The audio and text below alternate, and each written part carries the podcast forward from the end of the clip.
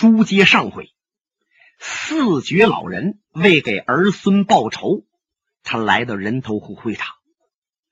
阿飞在场门这儿堵着他，两个人打赌动了手了。转眼之间，十几招过去，四绝老人才知道，哎呀，阿飞这小子确有真才实学呀！不怪我的孙子子安死他手，嗯，他的腿法好，我连进十几招都没有挨在他的身边看来我老爷子也得慢慢老，才可以在三十合内把他置于死地。贺敬、贺冬天号称四绝，金镖铜剑，神鞭铁掌。金镖就是他腰里边有三十六只小金镖，都是纯金打造的。他认为，就阿飞这个岁数和身份都没有资格挨他一镖。那说他这镖要打谁，那位都得是江湖上鼎鼎大名的人物啊。他肋下带的这把剑是祖传的青铜宝剑，他家的剑法。号称叫玉鼎剑法五百一十二式，腰里边还缠着三十六节镇堂鞭，也是宝家伙。另外，他的掌功刚里含柔，柔里含刚，能破金钟罩，还打铁布衫，号称叫铁掌。那么现在他用掌功往里边进了有十几招了，阿飞还没怎么样呢，他就想亮兵刃。可是又一琢磨，这阿飞小子身上寸铁没有，他用一双肉掌接我的招，我要是亮兵刃，那不就把老脸丢在这儿了吗？啊，不行，我还不能亮兵刃，我得用我掌上的招数把他压住，置于死地。老头子拿好了主意，提一口气把轻功叫圆了，啊，嚓嚓嚓嚓嚓。他想把阿飞绕住，出其不意，好进招伤人。可是阿飞那两条腿就像旋风似的，唰，围着他直转。你快，他更快。旁边的胡疯子喊上了：“二十五招啦！哎呀，二十六招了，还有四招，二十七，还有三招。”贺敬、贺东天汗下来了，打赌说的明白呀，三十招内我拿不下阿飞，我就要离开此地，回归泰安，不再给儿孙报仇。莫非我真的拿不下来他了？贺东天胡须膨胀，他那身子凌空而起，在空中啪。就两个云乐幡随着跟子这一起，他两条腿踹向阿飞的胸膛，呜！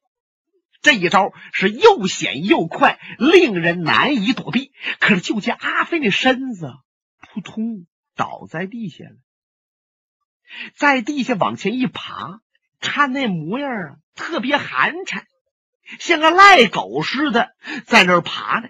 可是速度可相当快。贺东天连环腿法，啪啪踹空了，腾楞落地。梅先生在旁边大叫了一声：“三十招！”三十招已经到了，如果贺建个再动手，可就食言了。胡峰在旁边也搭茬：“不对劲儿，不是三十招，是三十一招半。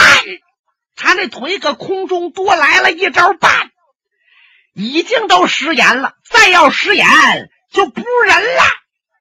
这两位在旁边啊，那是能够帮腔，什么话都敢聊上。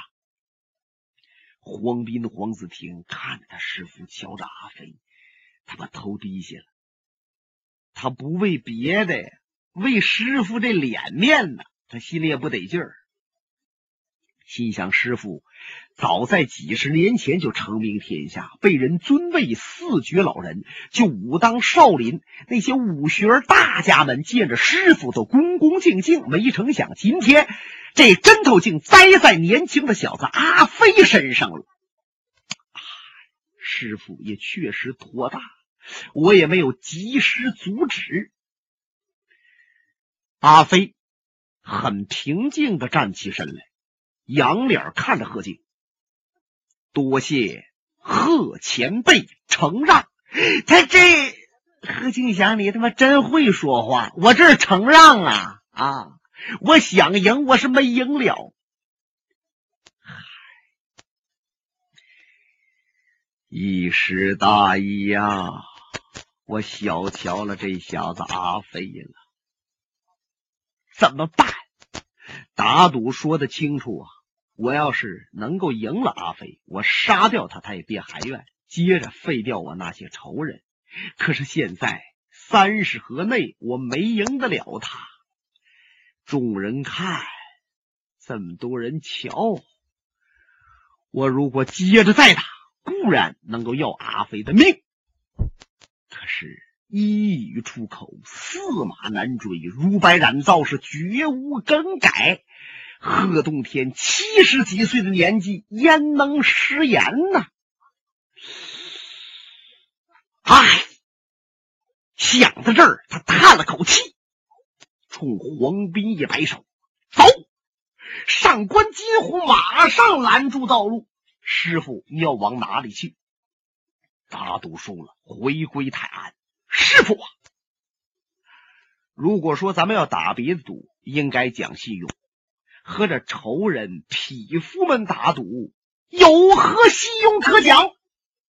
咱们绝不能够因小节而废大事。万望老人家不要把区区小事挂怀，还是回到人头户会场。咱们从长计议。今后，如果你要有心，你要有能力，就给远方子安报仇吧。为师确实是输了，我要走。黄斌、黄子庭冲师傅点点头：“师傅，咱们走吧。”他拉着师傅的胳膊，后边跟着三虎，离开人头湖会场，顺原路走。上官金鸿的脸都绿了，他气得直跺脚，心想：贺敬啊，黄斌呐，我是日夜盼把你们盼齐了，没成想打赌输了，转身就走，这不把我晒了台了吗？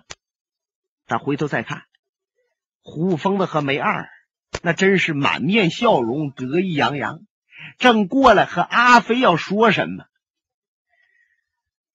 上官金鸿一咬牙。嘿嘿，你们不用高兴的太早了。我上官的能为，就是不用别人帮忙，也足以铲除尔等。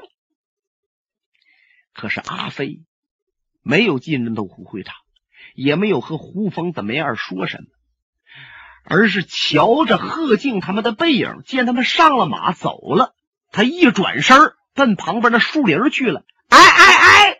我说老胡要请你喝酒啊！呀，可是阿飞连头都没回，没影了。阿飞呀，灰心丧气，一想到林仙儿，他就觉得世上任何事情和他都没关系了，瞧着什么都没兴趣了。那么他来赌贺敬贺洞天，他认为贺敬贺洞天之所以来人头会，是因为他杀死了贺子安。那么我理应前来一战，是活是死都应该打一打。既然贺静走了，我也就没事了，我也应该。梅二把胡疯子拽住，两个人回到了西面炉棚。这时候，上官金鸿心烦意乱，坐在自己的炉棚里边，站也不是，是坐也不是，浑身不舒服。哎。忽然间，他觉得自己的儿子上官飞怎么好几天没见着了？来人呐！帘子板一挑，进来一位，帮主有何吩咐？你们少帮主哪里去了？嗯，可说呢，这个也有好几天我没看着他了，这不知道上哪儿去了。上官刚要瞪眼。接着他一琢磨，哦，明白了。他明白什么了？上官金鸿认为，我这不争气的儿子肯定是找那林仙去了，跟林仙混在一起，把他腿缠住了。这几日也不说来见我。这个林仙儿真不是个东西。你可以勾引别人，怎么能勾引我的儿子，勾引我的弟子呢？想一想，林仙儿气得上官金鸿差点又站起来呀。这上官金鸿稳稳心神坐这儿，不再琢磨儿子这事儿了。他哪里知道，他儿子都死了。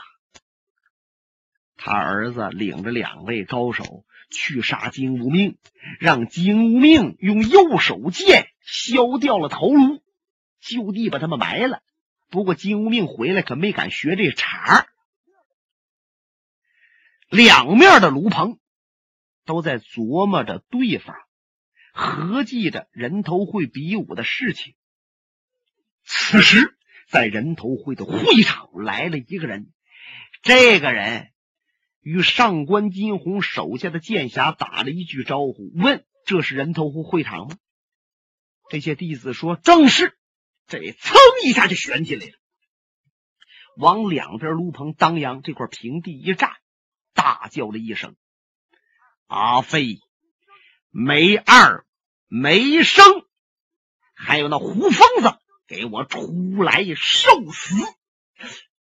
嗯，这阿飞早走远了，没听着这位喊呢。梅二先生和那胡疯子在一屋喝酒呢，听着声音，把帘子挑起来了，往外一看，胡疯子直吐舌头。我的妈呀，来个鬼呀！梅先生一瞧，嚯嚯嚯嚯，这位啊，可真像个鬼。别的屋里的人呢，也都撩帘子往外看。上官金鸿也听着了，哎呦，是哪一位在向阿飞等人叫战？莫非我师傅去而复返吗？他来到炉棚外边一瞧，愣那儿了，因为来的这个主他也不认识。只见这位鹤泱泱的身材在七尺半开外。穿着一身宝蓝色的衣服，肋下带着宝剑。可是你看这脸儿吧，长得太凶恶了。那脸上左一个疙瘩，右一个疙瘩，而且这面是刀疤，那面是剑伤。看来这位呀是经常和别人动手，那脸都毁了容了，尤其是眼眉这地方，斜巴油子还有一条子，使他的眼睛啊。都有点像三角眼，闪烁寒光，令人可怖。胡疯子擦了那个鞋，一边往上提，一边从屋里边走出来。哎，我说，朋友在哪儿发财呀？来这儿干嘛啊？他问他是哪儿的？就这位凶面人冷冷一笑。你是阿飞不？我不是。你是梅二不？我不是。啊！你要不是我叫的这几个仇人，你就闪开，让我刚才叫那三个人给我过来。哎哎，我说刚才你问问漏一个。我虽然不是阿飞和梅二，我却是胡疯子胡不归。说着话，胡不归。摇头晃脑，他脑袋上那些小辫儿嘣儿吧来回直蹦的。瞅这阿面人，呵呵一乐。我说：“别人都嫌乎我埋汰，我看你也不太干净，咱俩凑合了。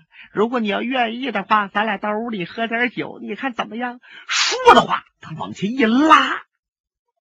其实胡不归拉这位的手啊。也想探一探这位的功夫，真要把对方的腕子一拿住了，一捻，对方就得趴下。这位身子往旁边一冲，二毛子闪烁着光亮。朋友，我到这儿可是要杀人的。你要真是胡不归，我就得杀掉你；你要不是胡不归，请报出真正的姓名，退在一边，莫要为姓胡的而死。哎呦，没成想你还怀疑我是假胡不归呢？你一说这话，我可太高兴了，因为我想到啊，胡不归名太大了，有人还能冒充我呀。告诉你，我就是千真万确的胡疯子，胡不归。你就看爷爷我这样，还不是那胡疯子吗？果然是，果然。好吧，那你就别怪我下手。无情了。说着话，这位左掌灵眼神，右掌够奔胡不归的面颊。哎呦，还想玩两趟？击掌！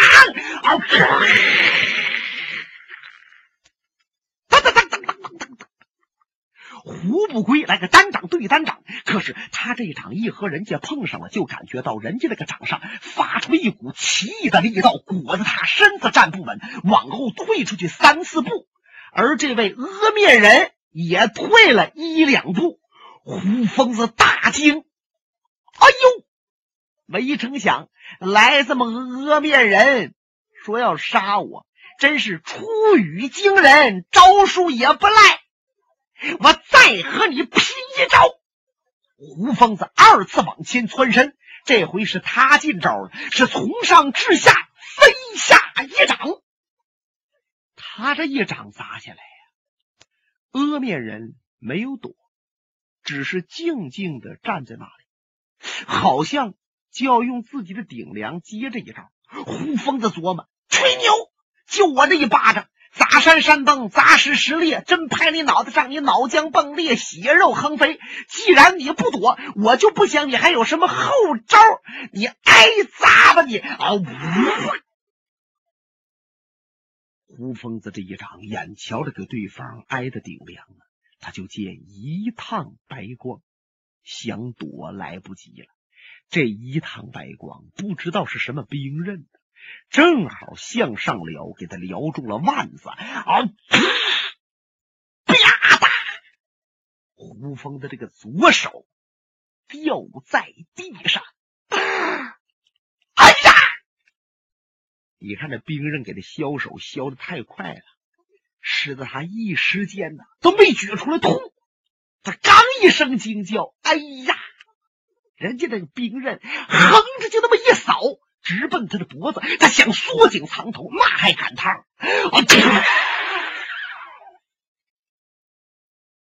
咕噜！胡不归人头落地，实可叹。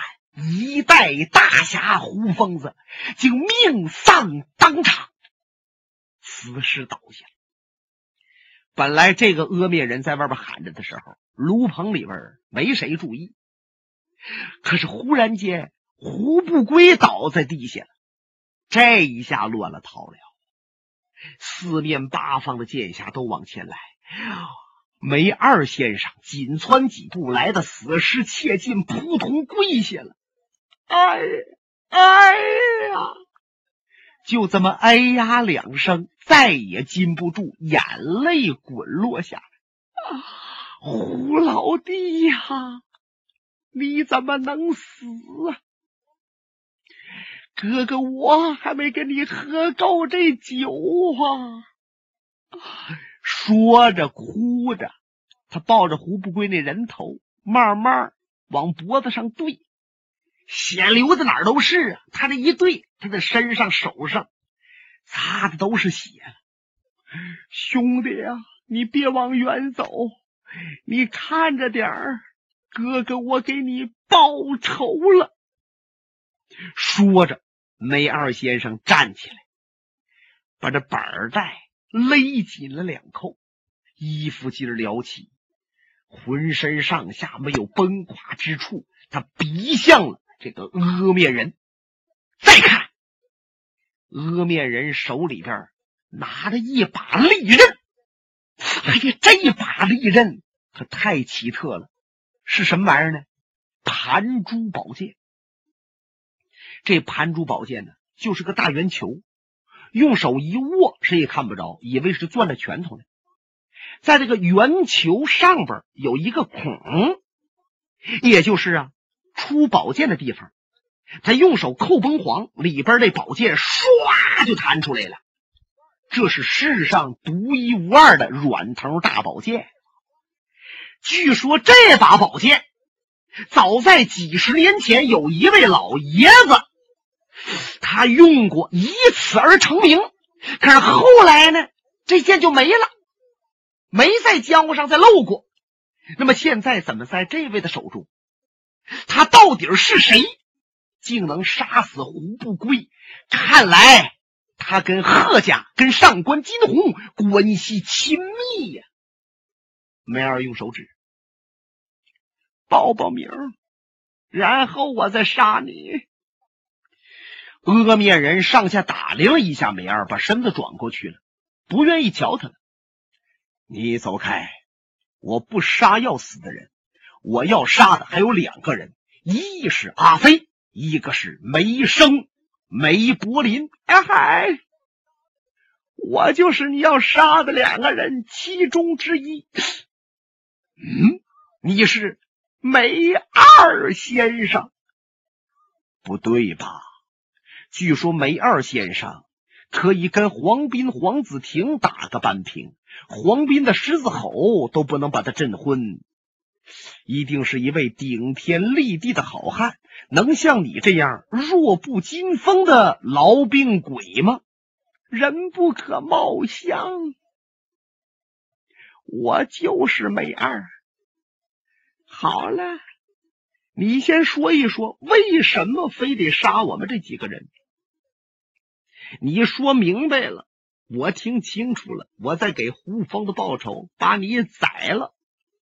不然的话呀，胡峰的死了，他也是稀里糊涂死。像你们这三个人，天下人人得而诛之。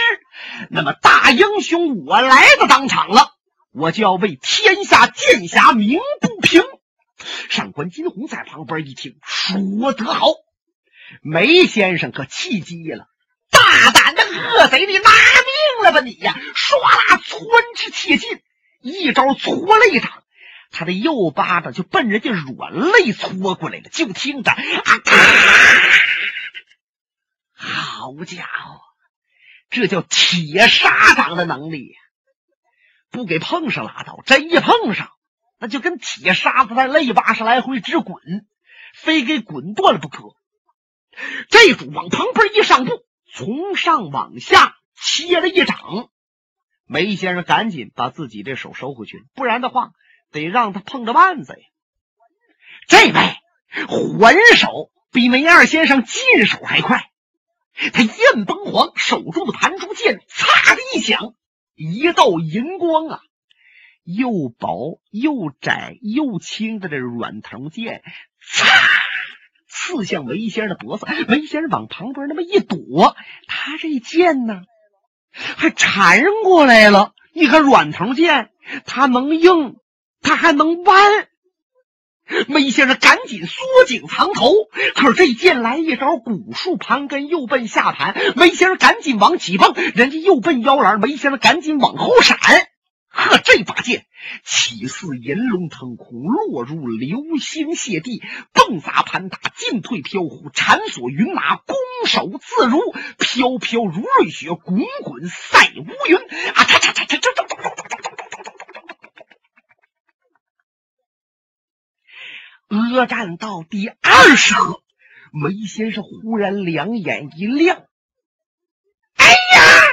你这个家伙，原来长得并不是这么凶残的面目，你是带着人皮假脸儿啊！”梅先生忽然间发现，这个阿面人下颌那地方有皮儿翘起来了，脑门上面这地方也有皮儿掀起来了。绿林道上有人用人皮做假脸儿。往脸上扣，去做什么事情不暴露自己真正的身份？那么梅先生发现了这一点，他心头暗惊：这位是谁？莫非是那四绝老人贺洞天？本节目由哈尔滨大地评书艺术研究所研究录制。刚才播送的是长篇评书《多情剑客无情剑》。